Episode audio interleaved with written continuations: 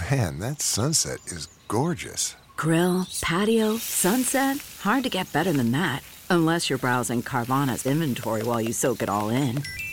Oh, burger time. So sit back, get comfortable. Carvana's got thousands of cars under $20,000 just waiting for you. I could stay here forever.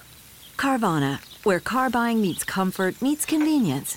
Download the app or visit Carvana.com today. the comfort of your favorite seat is now your comfy car selling command center, thanks to Carvana. It doesn't get any better than this. Your favorite seat's the best spot in the house. Make it even better by entering your license plate or VIN and getting a real offer in minutes. There really is no place like home. And speaking of home, Carvana will pick up your car from yours after you finalize your offer. Visit Carvana.com or download the app and sell your car from your comfy place. All rise. Welcome to the Cyber Law and Business Report. Get the top story on the hot button internet legal topics of the day. This is your home for the latest on internet law and policy. Hear the latest net trends impacting business and have your questions answered right here. This is the Cyber Law and Business Report. Now, please welcome your host, the founder of the Internet Law Center, Bennet Kelley. Good morning. This is Bennet Kelley. Welcome to another edition of Cyber Law Business Report, broadcasting live from the Internet Law Center here in the heart of Silicon Beach, downtown Santa Monica. Please be seated. We have a great show for you today. Um, we have with us Tarleton Gillespie, and he is a principal researcher at the Microsoft Research Group, which is part of the Social Media Collective Research Group. And but more importantly, he's the author of Custodians of the Internet Platforms, Content Moderation, and the Hidden Decisions That Shape Social Media. So he violates the number one rule of the Wizard of Oz and pay no attention to the man behind the curtain. Um, Tarleton gives us a, a, view of what is behind the curtain of our platforms. And um, a New York Times critic called it a timely and important book. Gillespie deftly reveals the factors that shape social media platforms and thus our world. Clear eyed and incisive, a must read for anyone interested in the influence of platforms, the forces that structure this influence, and crucially, how to move forward. So, thank you for joining us, Tom. Yeah, my pleasure. Thank you for having me. Um, this a, a this quick questions on on your background. Um, the Microsoft Research New England and uh, Social Media Collective. Can you tell us a little bit about that? Yeah, yeah. So uh, I'm an academic. Uh, I worked at Cornell University for 11 years, got tenure there. Uh, and in 2014, I switched over to Microsoft Research. Uh, they have a sort of quasi independent research group. It's got a number of labs, the large ones in Redmond, not surprisingly. I'm in the one in the Boston area in Cambridge, Massachusetts. Go and. Well, yeah, exactly. Go Sox. And the idea was, uh, in the spirit of kind of uh, you know Xerox PARC and IBM research, to have a, a group that does academic research that's independent of whatever products are going on. It includes a lot of computer scientists, but also includes a group of us who are social scientists, sociologists, anthropologists, communication and media scholars. That's my group. Mm-hmm. Um, and we like to think about kind of the implications of computing for the larger public. And that's that's part. That's what the social media collective does. That's the social media collective. That's about five of us, sort of give or take, uh, and we have a number of research projects that are are kind of our study of that question. And so this book, Custodians of the Internet, came out of your research. It did. Yeah, it was research that I started while I was at Cornell, and then finished the book while I was here, uh, and has been my project. I've been thinking about for a number of years now. And it, the book, it's it's an interesting book, and what, but it's maybe when you wrote it, you thought, well, you know, a lot of people aren't focusing on moderation, but it seems very much in the news today. You have um, Apple CEO saying, you know, tech platforms should should not allow hate speech on the internet. You have uh, an alt right um, commentator, you know, um, handcuffing herself to Twitter's New York offices mm-hmm. because she was banned. Uh, it's it's really quite in the news. Yeah, it's definitely reached a boiling point. I proposed this book to Yale back in 2010. And you're right, at the time, I thought it was going to be a book that said, you wouldn't know it, but platforms actually engage in moderation and they do it all the time. And obviously, during the time I was researching it, that was becoming more and more visible the interesting thing to me is that this has always been a question. So we, we've been depending on when you tuned in into the public debate, it may seem like this is a, a two-year-old question since the election or a four-year-old question since kind of the questions about uh, harassment of women and Gamergate. But even at the very start, the platforms were dealing with um, both uh, content that they were troubled with and also criticism about how they handled it. Uh, it's just that the stakes have changed and the scope has changed for sure. And one point you make in the book is we we always have moderation in in any f- platform or forum. Um, you know, I suspect even if you go to a Speaker's Corner in Hyde Park, you know that famous park park in London where people just can literally get in the soapbox and you know pontificate on whatever topic they they want to talk about. I imagine there's there's even rules for that. Yeah, I think that um, we often get hung up on uh, a set of kind of uh, ideal extremes when we talk about sort of unfettered speech. Um, and and the reality is that yes, we have principles about how speech should be should be treated, but in the actual circulation of information, whether that's in social media or the larger web or television or radio or print, uh, we've always struggled with this tension between two things. One is how do you allow kind of a vibrant range of speech, but also have some kind of parameters that both sort of avoid offense and illegality, but also sort of uh, maintain the conversation. And with that, attention about how do you allow speech, but also provide some sort of business model. And so we've always had private intermediaries, whether it's you know a television network or Facebook, um, working out how they manage both to contain the conversation uh, for their own business, contain the conversation for the health of the conversation, and uh, encourage as much participation as possible. So you start your book uh, with an, an interesting exercise of moderation, and that involves Facebook's banning the image, um, the terror of war, the famous uh, image of the victims of napalm in Vietnam, which includes one woman, you know, child actually, who's who's naked mm. because of the you know her clothes were burned off, and uh, it, it, it was a very vivid and I'm assuming I'm pretty sure a Pulitzer Prize winning photo. Yes. Uh, and it's during the war, and and so, but since it had it literally has nudity, um, Facebook banned the distribution of it. And uh, tell us about how that came about. Yeah, I mean, I start with that example because it, it was a flashpoint in the conversation today about um, the removal of content. Facebook took down the photo after it had been posted by a Norwegian journalist who had written an article about images that had changed the face of warfare. And this was uh, not surprisingly one of the photos that he included. And there was then sort of a dust up where the Norwegian newspapers wrote editorials, uh, sort of declaiming Facebook's power. Uh, the prime minister of Norway posted the photo as a kind of protest. She had it taken down.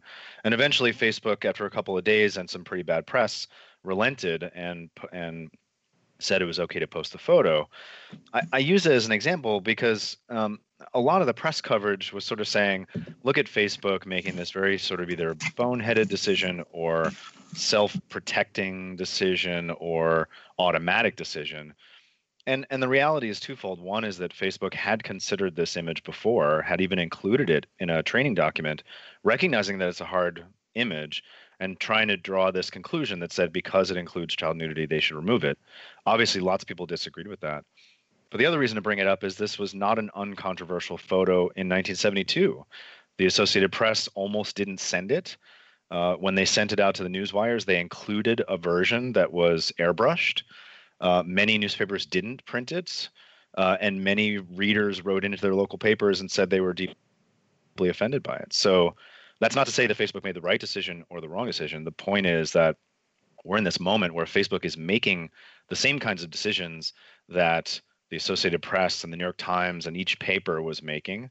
And they're making it around Im- images that really are contested, like really do test the lines about how we think about what should circulate in the public eye. That image is does include nudity. It includes graphic suffering. It's also incredibly important historically, and it's been Right. legitimated. So we're weighing some pretty difficult and competing values here, or in this case, Facebook is, and that may be So- kind of the core of the problem. two interesting aspects about the picture in, in, in, in its at the time it was taken. You know, one is ask yourself how AP would have treated that if that was a European Hmm. child. You know, would they have been uh, more squeamish about the nudity of, of someone of their own culture as opposed to a, a, another culture? Uh, but secondly, it, that the child who's the fe- you know the, the center of several children, but the Mhm. child who's with whose clothes are burned off. She recently came to Los Angeles for um, the LA Press Club Awards for the um, to honor the photographer. They were reunited just a few years ago, and and, she's glad he took the picture uh, because of the power of it. Right, right, and and and I think I mean those are all really important questions, and it's hard for us to know how that image would have um, would have played if it were a different uh, you know nationality or a different setting. I think that's exactly the kind of question that highlights how incredibly difficult this issue is. What Facebook and other platforms are doing, of course, is that they are um, making a, a kind of aggregate decision, not whether a news photographer should take a photo, but what happens when either the producer or more often readers and interested parties circulate and recirculate that image. And they're trying to weigh and trying to balance this tension between wanting the platform to be an environment for news an environment for engaging content maybe um, you know uh, provocative content and setting this set of guidelines that says it's the platform's job to set the bounds of what belongs there and that's a um, a difficult balance, maybe an untenable one, and yet all the platforms do it. And you cite an- another example in terms of you know the the quandaries that platforms like Facebook faces, and that's breastfeeding. Mhm. Somehow you, you can show a male breast, but you can't show a female breast. Yeah, in fact, um, yesterday uh, Tumblr made an announcement. Tumblr has long um, had a policy where they accepted pornography. You had to sort of indicate that your particular blog was circulating pornography and that would help people not find it. But they just made a big change and said that they would no longer have uh, pornography or nudity of any kind with the classic exceptions, right? Male nipples are all right, female nipples are not. an exception for breastfeeding, an exception for birth photos. And these are all like, these may sound random, but in some ways they are the result of kind of a 10 year long debate that focused on Facebook, particularly, but not exclusively. Um, raising this question raised largely by um, mothers who were posting photos of breastfeeding thought of that as a very sort of powerful and natural and intimate thing to show and of course running afoul of a rule that says no nudity and it took years there were protests there were debates there were changes to the rules um, and now we've got this kind of funny line that says breastfeeding is an exception to the nudity rule. If a nipple is exposed, that makes it too much. Women's nipples are different than men's nipples. And and this can The last it I checked, men don't breastfeed. this is true. This is true. Um, there was a really great uh, kind of um, tongue-in-cheek uh, uh, intervention that someone did in about 2014, where they they made a nice close-up picture of a male nipple and drew the sort of cutout lines and said, "Put this male nipple over the pictures with women's nipples on them and see what happens." Right. Um, this can be comical, but of course, these are the very same lines that we draw in draw, public yeah. sometimes about what we find acceptable and are exactly the lines that we debate about whether whose values those are and what happens when there are reasonable you highlight why that is important. You know, for women, people's there was a recent story here, I think in LA, a woman was breastfeeding in a mall, and people were coming up to her saying, "That's disgusting. How could you do that?"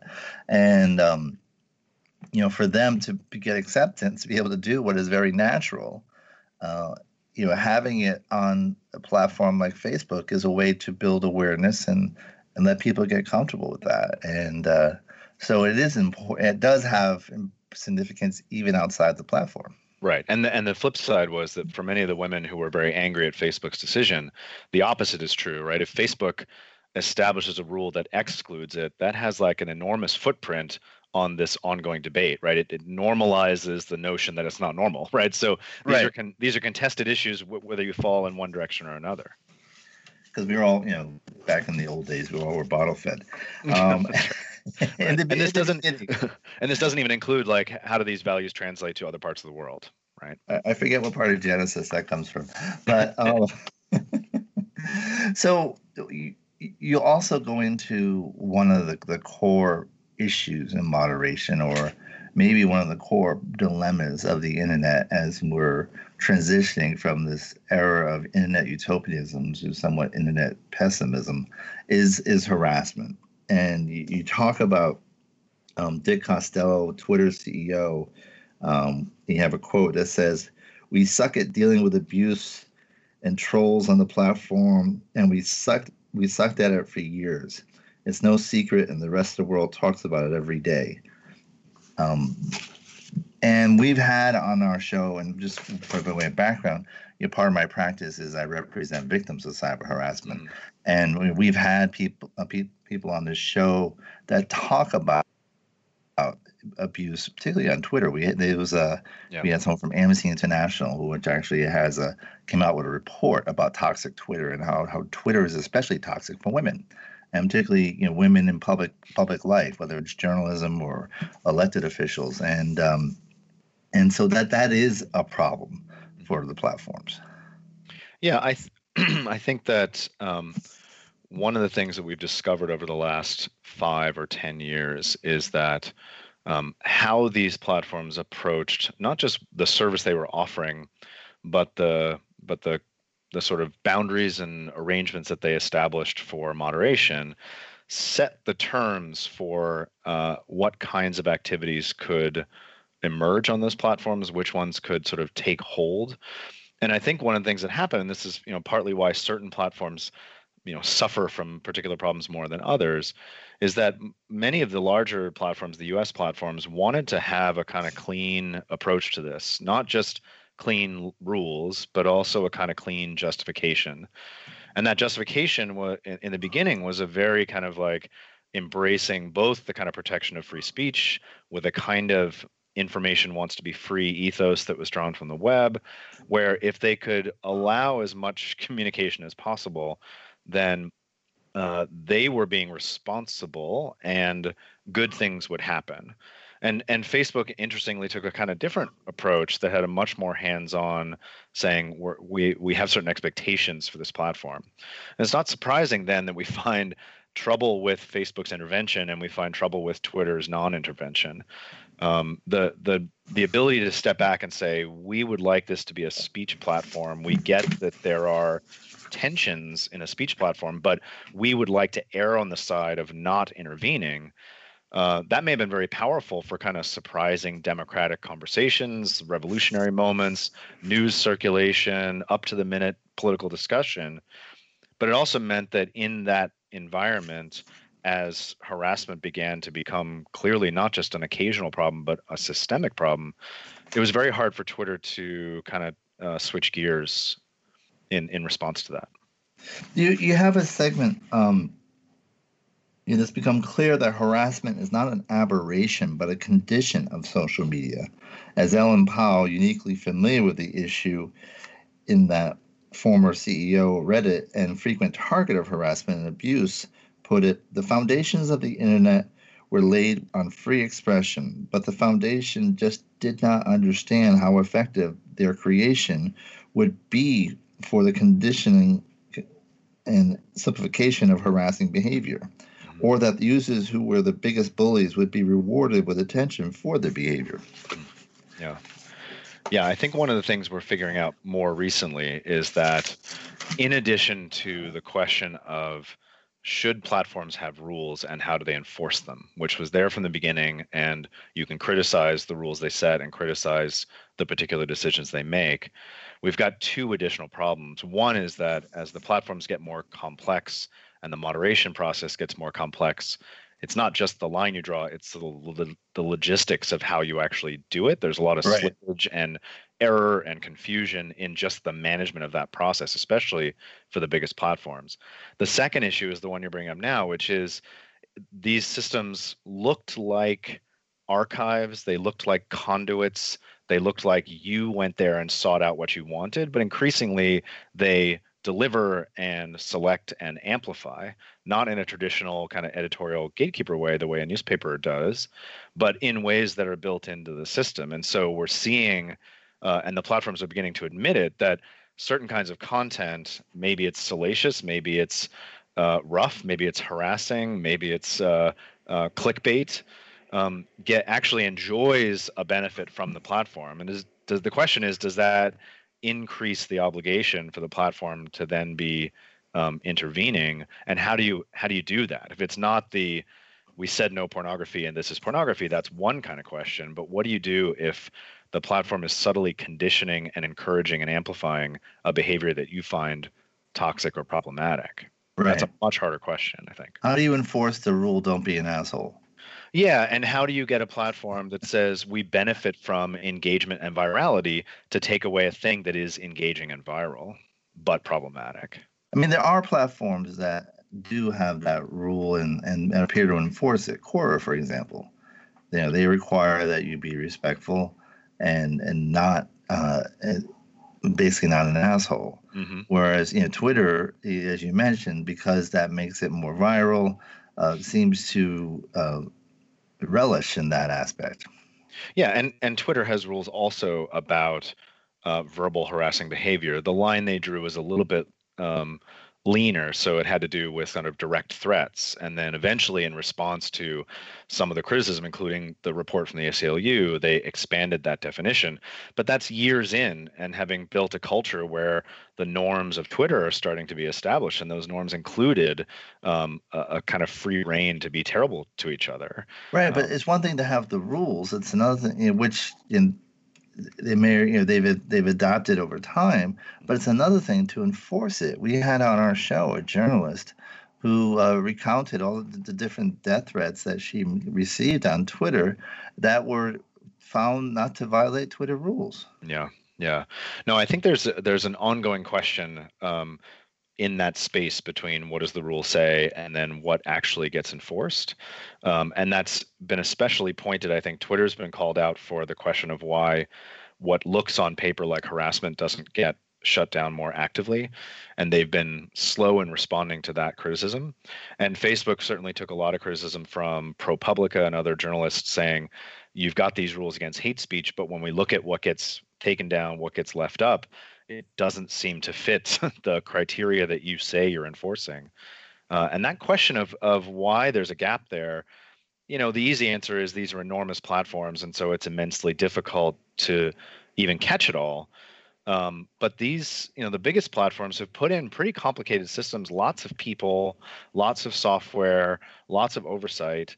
So to me, the question then has to shift to um, how hard even the moderation is is a scaled up process. What do you do when you set a rule and say this is how we're going to enforce it, but you need 15,000 people to make the same decision in the same way over and over again? That's a very hard thing to do. And that's not not to let them off the hook. I'm saying we've got to identify where the problem is, um, because that's what the pro- platforms are proposing. Is that's the right solution. This is how they're going to manage the the you know the range of hate speech and the range of harassment and the range of self-harm and the terrorist recruiting and everything and it's not clear that that system can cope with the judgment that it claims to be able to make well, we're going to take a short break. When we come back, we'll have more with Tarleton Gillespie and Custodians of the Internet. You're listening to Cyberlaw Business Report only on WebmasterRadio.fm.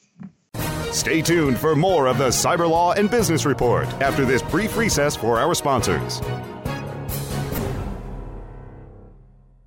Ready to do a podcast for your business? Make that podcast elevate to enterprise level. Let webmasterradio.fm expedite and execute your podcast to build your brand and broaden your customer base. Webmasterradio.fm has worked with the world's biggest tech brands, Google, Yahoo, and Bing, and have worked with fast growing brands like ShipStation and GoDaddy. Now it's your turn. Contact BRASCO at WMR.fm and rush your enterprise level podcast into production at a very reasonable rate. Email brasco at wmr.fm.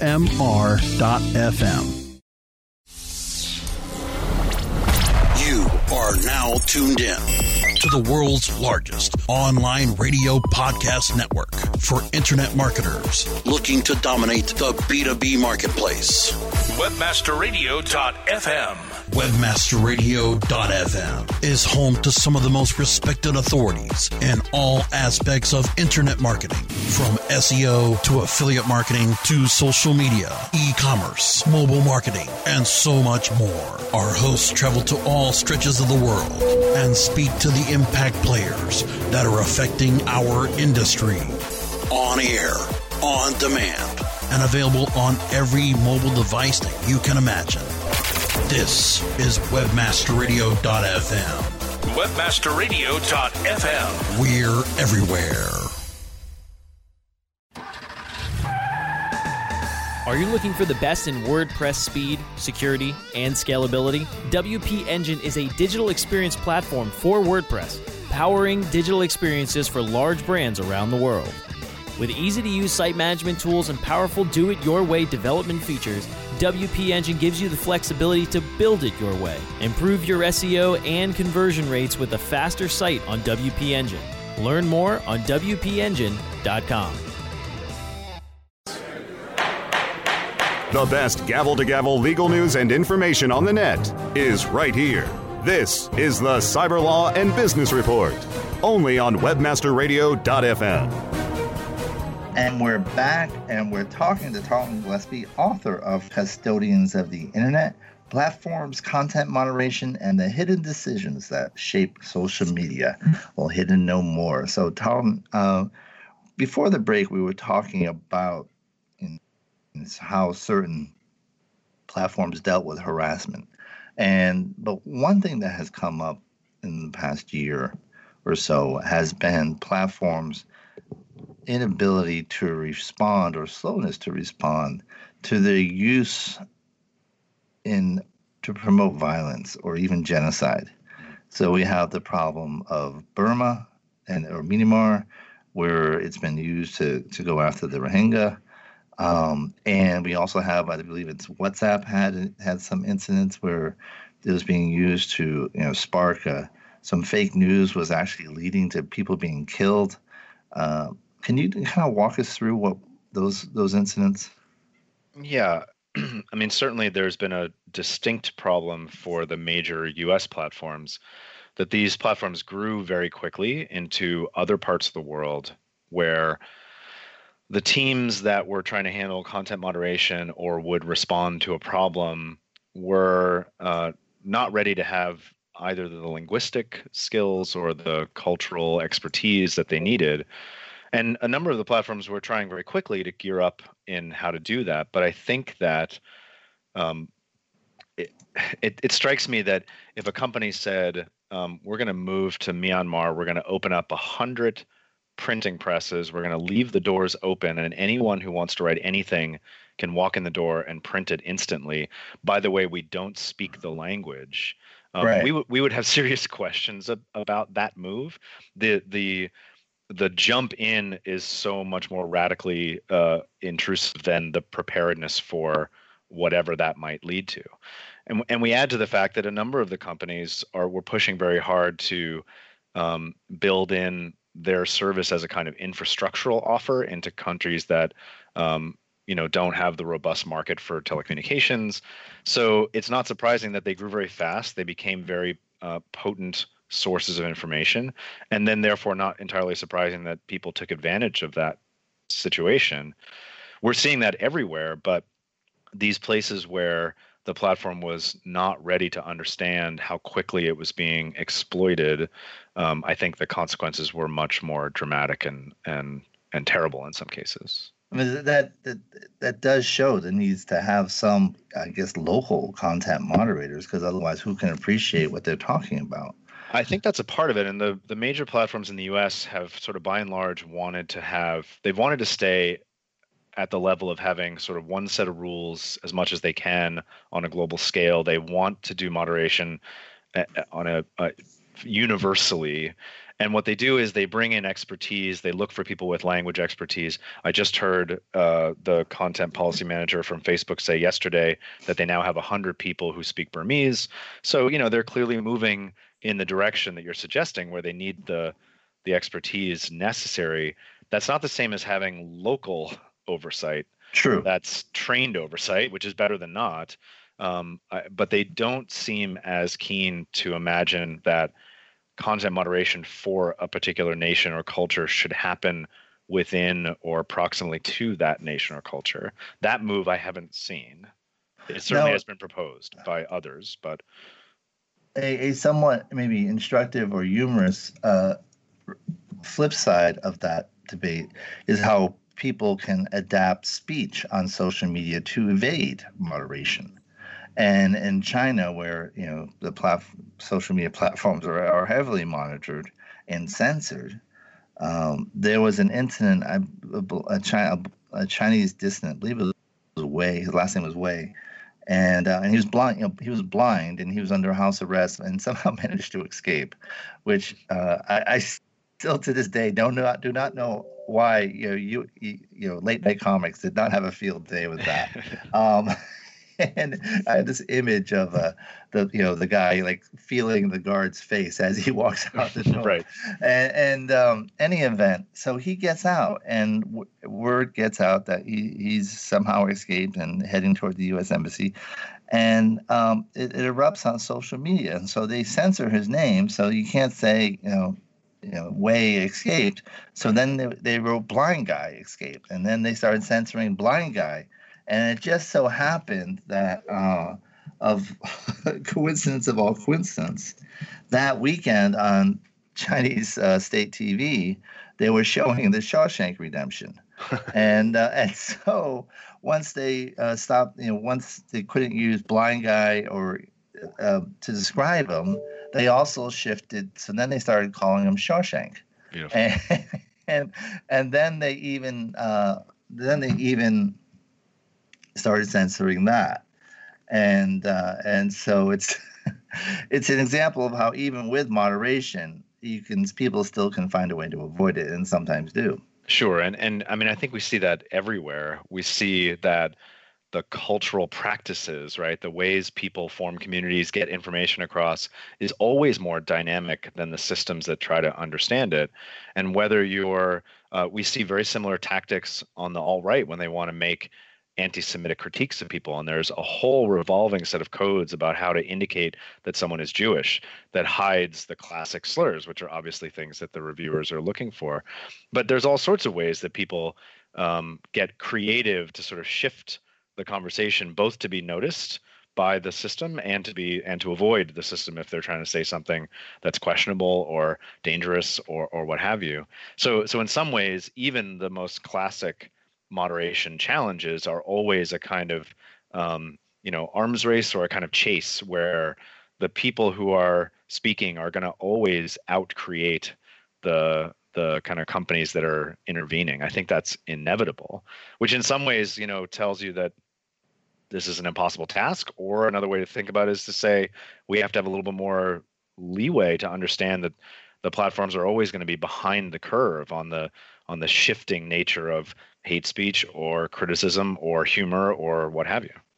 And one issue you address relating to that is section um, Communications Decency Act Section 230, which provides immunity to these type of platforms for the content of third party speech. And you know, you it's it was known as the Good Samaritan exception, and it also provides some immunity for whatever moderation they do do. And you suggest that it, it may be time to revisit that and, and, and put certain responsibilities upon the platforms um, in order to have that immunity. And it's interestingly that you, you say that because the author of CDA 230, you know, one of the authors was Senator Ron Wyden. Yes. And uh, he recently came out that he believe he believes we may need to revisit CDA 230 uh, because of the platform's failure to deal with hate speech. he said you know that was never the intention that this was going to be allowed freely on the you know on these platforms. Right.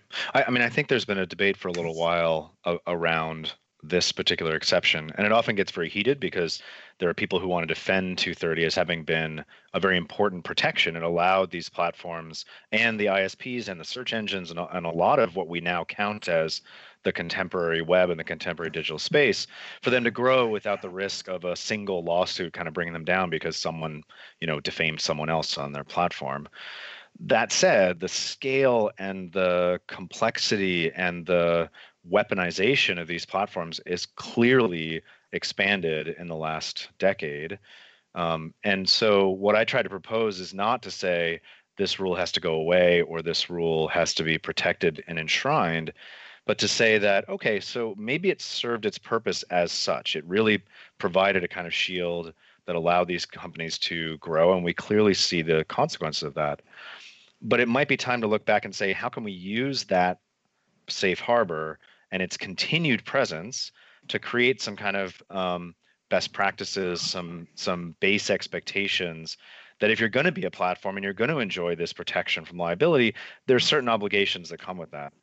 And I'm struck by the the the sense that in the history of telecommunications, we've often, when we give an industry a gift like this, when we say to the telephone companies, you can be local monopolies, even though on paper that looks like a, a trust problem, we're going to grant you that power. But with that comes certain obligations like universal service, you know, right. wiring rural communities. And this one in some way didn't, it said, you have protection from nearly anything that your users say unless it's federal uh, federal crime and any way you moderate pretty much you don't that doesn't create any additional liability. So don't moderate or do moderate in either case you're you're shielded from you know from from the law in this sense. And and that gift sort of came with no public obligation. Now now a pickier historian would say well, it was fitted with the Communications Decency Act, which was going to hold platforms responsible for obscenity, and then that was struck down as unconstitutional, right. which, is, which was probably the right decision. But then what we were left with was the gift without the uh, the matching obligation. To me, I think we could say, all right, you continue to enjoy that liability. With that comes some expectation, sharing best practices, transparency in your moderation process, an oversight council that deals with hard cases. There are a lot of things we could then imagine fitting it with. And and, two, and 230 could could hold that, I think. And that sounds reasonable. And um, one thing I've often thought about is whether to require, if you want the immunity, you have to have uh, some one either disclosure practices, but two, you have to have some way of being contacted so people can go after the people behind the you know defamatory content. Mm-hmm and uh, whether it's you know you have a registered agent if you you know or you register you know you have a just like the process for copyrights a dmca agent you have to register and have an agent where people can serve subpoenas to find out who's you know who's behind some of the offensive content. Yeah i like that idea so long as we are if if we were to imagine some rule like that we would think very carefully about how that could be exploited and some kind of protection that grants the platforms a reasonable right to refuse that under certain conditions because i think we have seen countries try to use that that try to pinch the platform or the intermediary to get access to someone who is say a whistleblower or a dissident. Right. so as long as that's sort of factored in and there's a way for the platform to say we don't feel comfortable with this takedown we're going to say why and there's some sort of uh, you know sort of higher authority they can appeal to then i think that makes a lot of sense. And i like the idea of there being a public ombudsman. So not just I need to know who's doing bad behavior X, but also um, I don't understand why this rule is the way it is, or I don't understand why you say the rule is X, but the practices look like Y. And someone has to be able to stand and speak with and for the platform about that. And some platforms have been better than, than others, but I also like that idea as well. Now, one thing about there was a recent Facebook hearings before Congress and there was some grandstanding and abuse of Facebook and as part of the process. And I, I can't say that I have great sympathy for them, but at one point there was a, a mischaracterization of CDA 230, and that was that the platforms were neutral. and right. which was not the yeah, Yeah, what, it's not what the law says. and it's just playing on this perceived notion that the, the social media platforms are anti-conservative. Mm-hmm.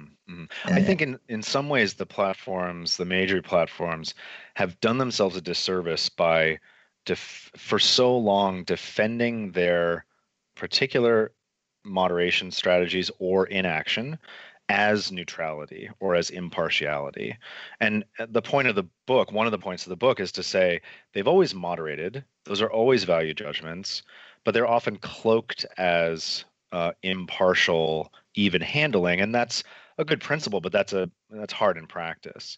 Right. So there the the proclamation that a platform makes that says we are an open platform and we are even-handed and relatively hands-off in moderation when in fact a they moderate all the time b they've designed algorithms that privilege and amplify then when people start to critique why something shows up and, and they don't they can hold them and say you promised to be neutral which wasn't really a good promise to begin with it wasn't ever true and then can level these kind of easy bias attacks that i think are um, misleading but they're kind of stuck because they've they've held up this promise for so long when in reality it was never quite that to begin with And and the debate over hate speech. I mean, what about Tim Cook's admonition that platforms sh- shouldn't have hate speech?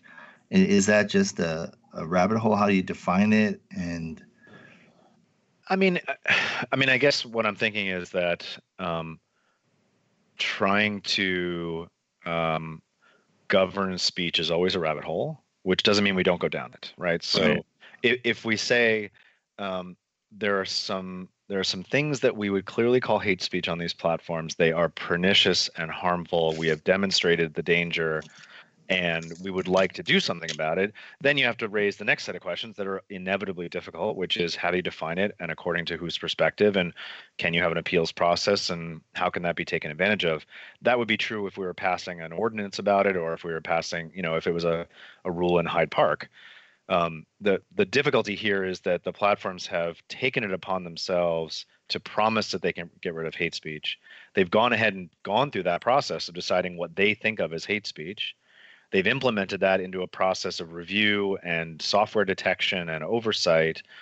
And now we're looking at them and saying we're not satisfied with how you're handling this, and Right. you are and you are so large and so important that if you get it wrong, it doesn't just matter to the person who was on the wrong end of it; it matters to society.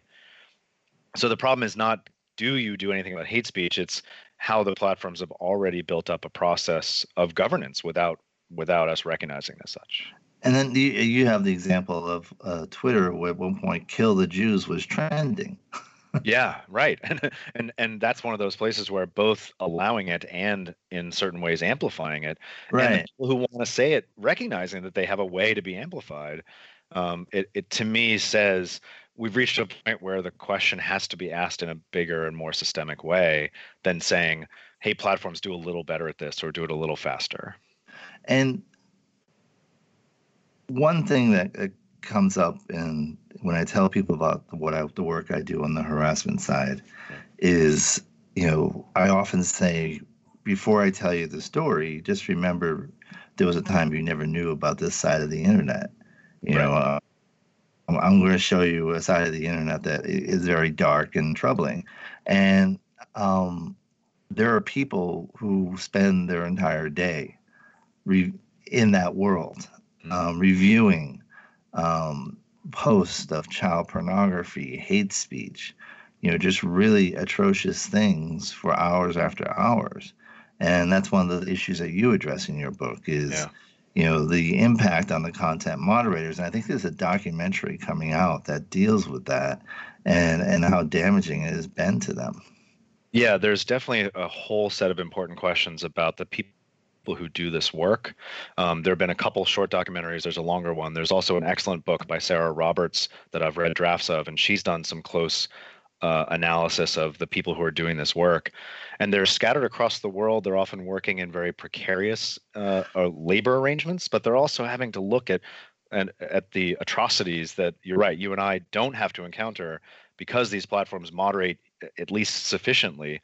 Um, one of the things that strikes me is that we're asking those reviewers to do two things. One is be exposed to the worst of the worst, right? The truly abhorrent, the truly violent, violent, the horrific, and at the same time, or at the very next image, have the subtlety to say this thing is like a gray area case, and I think it violates the rule, or I think it doesn't violate the rule, and and I can't imagine having to be that uh, sensitized while also being exposed to some of the worst things you've ever seen. Right. You would think, you know, logically that there would be some diminishing return that at, at a certain point, having seen such awful things over a period of time, you may not be as outraged by it.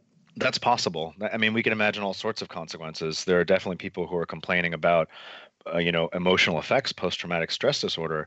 You can imagine becoming desensitized. You can imagine becoming uh, like it becomes your mission to get rid of it, despite what the rule says. I mean, there are all sorts of problems when you ask human beings not only to review stuff that that is really horrific, but also to act like procedural judges as opposed to having their genuine emotional reaction when of course they're having their genuine emotional reaction as well yeah it'd be interesting to study them which which of course is going to be very hard to do since as you mentioned they're often dispersed mm-hmm. And you know whether it's somewhere in the philippines or somewhere else yeah, and, and under layers of NDA. So exactly, layers of NDA as well as layers of entities. Yes, right. It's outsourced and um, crowdsourced, and uh, so that I mean just a huge challenge. But it would be what what happens to a person who sees that stuff day in day out, and, and not just as the as a content moderator, but as a person.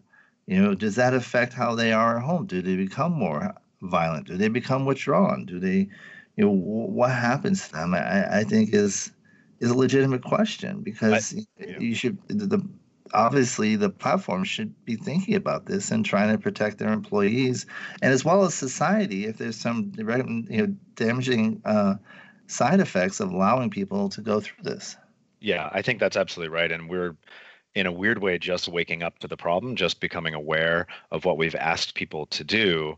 We're also becoming aware of the the limits of what software can do for us. Right. Uh, and and yet we're also aware that if we don't address this problem in some way um, then this stuff sort of runs free and we see the effects when it's un, under moderated so in some ways we can't escape we can't set the problem aside but i think you're right. There's so many questions to ask about whether the way we do it now whether that's the impact on the people who are having to do the work whether that's the impact on the communities that are getting shut down or the people who are getting harassed despite the rules. Like we have to become very smart and sort of sober about the implications of this particular arrangement, the rules, the procedures, and the impact to say this may or may not be the right way to do it. This is always going to be a messy problem, but it may not be that we've developed the right solution by just hoping that the platforms will do it the best that they see fit. And, and it's not like you can do a study where you show Alex Jones to lab rats and, and, and see what happens. Um, I mean, that's the problem. That's and, right. I mean, there are definitely there are definitely some clever researchers out there who can think of kind of quasi empirical ways. There's great ways to build field experiments where you find people who have been exposed and those who haven't in ways that you didn't choose for them. Right. right. That's problematic. But if you can find them having uh, been exposed or not and figure out if you can study those effects there are ways to do that that is outside of my expertise but the the the question has been made apparent. For me, the interesting thing is the platforms have already built themselves into this position of both promising to moderate and pretending that they don't. And I think we're hitting the limits of that arrangement. And one limit we do have is we're going to take a short break. so, our advertisers, you're listening to Cyber Law and Business Report only on webmasterradio.fm. Stay tuned for more of the Cyber Law and Business Report after this brief recess for our sponsors. Celebrating the best in online advertising, the Web Marketing Association presents the 2018 Internet Advertising Competition Awards. Submit your banner ads, email ads, rich media, online newsletters, websites, and social media campaigns now by going to www.iacaward.org. Deadline for entries is January 31st, 2019. All winners will have their entry highlighted on the Internet Advertising Competition website, as well as receive a handsome trophy to display or a personalized certificate of achievement. Be honored among your online advertising peers by submitting your entry into the Web Marketing Association's 2018 Internet Advertising Competition Awards. Go to www.iacaward.org now. There are over 70 million active podcast listeners in the U.S. Webmasterradio.fm reaches them all with the largest global distribution of any online business to business podcast network. We can target and place your message in front of those active listeners immediately. Now, your message can be delivered with less commitment and investment on over 20 hours of weekly original content hosted by the most respected names in digital marketing thanks to an exclusive private offer available for a very limited number of companies. But you must act fast. Email brasco at wmr.fm and get your message delivered now. Do you look at the task of ranking your site at the top of the search engines like you would climbing the top of Mount Everest? It doesn't have to be. TopSEOs.com knows how hard that climb can be, and they can make top ranking a reality. Top SEOs sends you to only the right search vendors and agencies that they know will work for you. Since 2002, TopSEOs.com has reviewed and researched the best search engine marketing agencies and solutions providers. Don't risk the cost of falling off the proverbial peak of search rankings. Let Top SEOs give you peace of mind. TopSEOs.com, the independent authority on search vendors. The best gavel to gavel legal news and information on the net is right here. This is the Cyber Law and Business Report, only on webmasterradio.fm. So we're back and we're talking with Tarleton Gillespie and um, on the whole issue of content moderation. And uh, before we do, you can check out his background on our show notes, which are cyberlawradio.wordpress.com. And as usual, follow us on Twitter and be sure to join us next week when we do uh, our annual Heroes and Zeros show.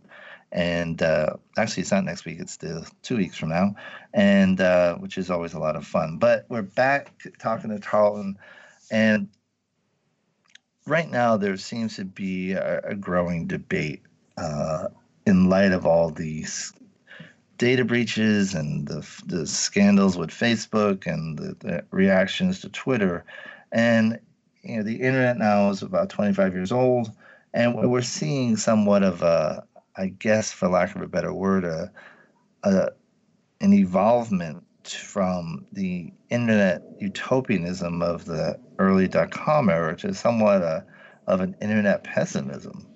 And uh, I was wondering where where are you on that continuum?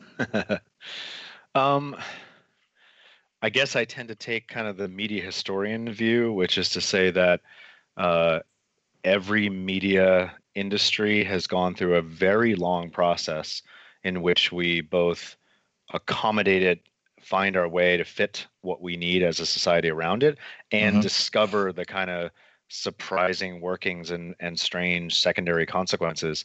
We have had the web and social media for quite a long time in some sense. Um, but if you think about uh, when the newspaper was 20 years old, it was still being, you know, it was still a one sheet telling you when the ships were arriving. Uh, the questions about its impact on a public society, the kind of ways in which um, the uh, people begin to utilize it and what those kind of secondary consequences are, they take a long time for us to figure out. And the other part is, I think there were people who, right from the beginning, recognized the kinds of problems that were showing up in the web. You know most of us might have gotten on and been marveling at the fact that we could you know check the weather and talk to a friend and send an email that took a minute.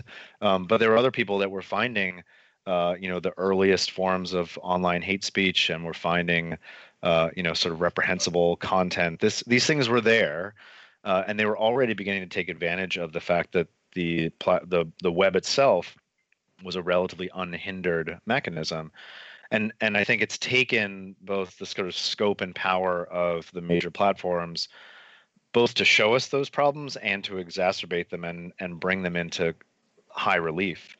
So optimism and pessimism, I think there are things we can absolutely do, and I think the tide of the conversation is beginning to turn. Uh, even the platforms, I think, are trying to think differently about this. Whether we leave it up to them to to do better, or whether we begin to frame a, a sort of a public commitment that we want from platforms and some partnership between how they work and some kind of regulatory encouragement or oversight that's i think the question we're facing now. I think there's definitely possibilities for that question to be answered better than we ever have before but it's not an easy question and you know in terms of what, what do we want and you know do we want public policy you know our elected officials to step in i'm just you know mindful of the i think the the quote that a giraffe is an elephant made by committee or something like that. right. right. And, and, and, you know, do we want do we want our Congress to step in, knowing that they may not get it right, and and particularly after FOSTA, where you know that was driven more by electoral politics yeah. and actual, you know, it turns out we were able to shut down the websites they were concerned about without prior to the law even taking effect. So, um, is is is caution or or um, you know skepticism about re- taking a solution uh, the right approach now. Yeah, I I mean I agree with the with the hesitation for sure. I'm not convinced that a FOSTA style, you know, this problem is too big to allow 230 protection, so it just has to be treated differently. I don't think that's the right solution either.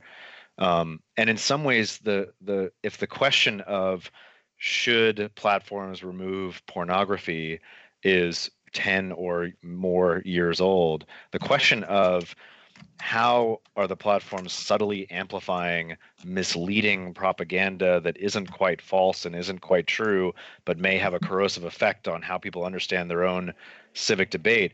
I think we're so new at that conversation that to imagine a kind of immediate intervention sounds very risky to me that said, I get I get how concerned people are, and the problem feels dire. So we have to we have to lash together the the leanest of regulatory interventions with the highest demand on the platforms and a lot of expertise. We're not always good at doing that. And and and also given that so a lot of members of Congress don't understand the platforms. Right. You know, it'd be like you, you know, your your child is sick and you take them to a vet. Right. Uh, I mean, there's there's a possibility he'll get it right. I mean, I, I think they do. they get good mess up, but there's also you're you're somewhat alarmed by the possibility they could get it pretty wrong. No, I think that's right. I think that's right. But I guess my my greatest optimism is that there have been groups, whether that's sort of civic society, whether that's academics, whether that's journalists, who have been investigating this problem actively for a couple years, five years, ten years, and I do think there's a body of expertise there how to get that to translate into policy and how to get policymakers to take those more subtle approaches that i have uh, you know that's a that's a tricky procedural question. But i agree what we don't want to do is impose a kind of presumptive regulation that's as bad or as worse or worse than the platforms trying to do it the best they can themselves. So we only have a few minutes left. Is yeah. is um one do you want to tell us what you're going to be working on next or do you have any appearances that you want to plug at this point? I don't particularly. I'm really eager to have people read the book. So if this interests them, the, you know, we've ranged in the conversation, but it's also a book that's designed to say, I keep hearing the news, but I don't know much about how this works. It'll also tell you that part of it, just to understand how the platforms do this work, how they got in this position, and then raises some of the questions that um, that we've been talking about today. So the hope was that it does this work of saying, so often in the public we debated around a specific platform or one blow up right? Was right. alex jones supposed to come down? Does twitter handle this correctly? What did facebook say today? And i want to raise the question and say this is true for all platforms. It's true for all intermediaries and it's in some ways always been true about media Um, but we have to ask the question again, and we have to ask it in a way that's attuned to how platforms work, their algorithmic work, their policy work, and the reality of how they organize information. And in some ways, we can learn about the social media environment we've produced by kind of holding on to the question of content moderation, because it's this weird tension between what platforms promise and how they actually function. Well, I want to thank you for joining us. It's been a great pleasure talking to you on this, and it is an important topic. And the book is Custodians of the Internet Platforms, Content Moderation, and the Hidden Decisions That Shape Social Media. Tarleton Gillespie, and you can follow him on Twitter at Tarleton G. And we have links to his website as well. So definitely check out the book. Tarleton, thank you very much for joining us. Happy holidays to you and good luck promoting the book. It's uh, an important and uh, informative read. Thank so you. That's it's great to talk to you. Thanks. That's all we have for today. Thank you for joining us.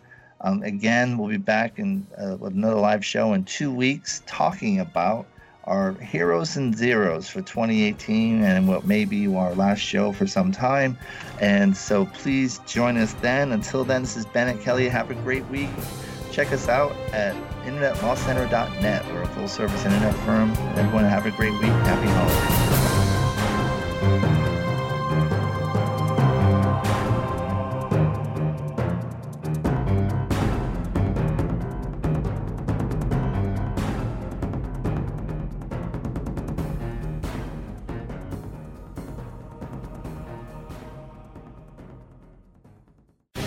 The opinions expressed on this program are those of the guests and hosts and do not necessarily reflect those of webmasterradio.fm's management or sponsors. Any rebroadcast or redistribution without authorized consent of webmasterradio.fm is prohibited.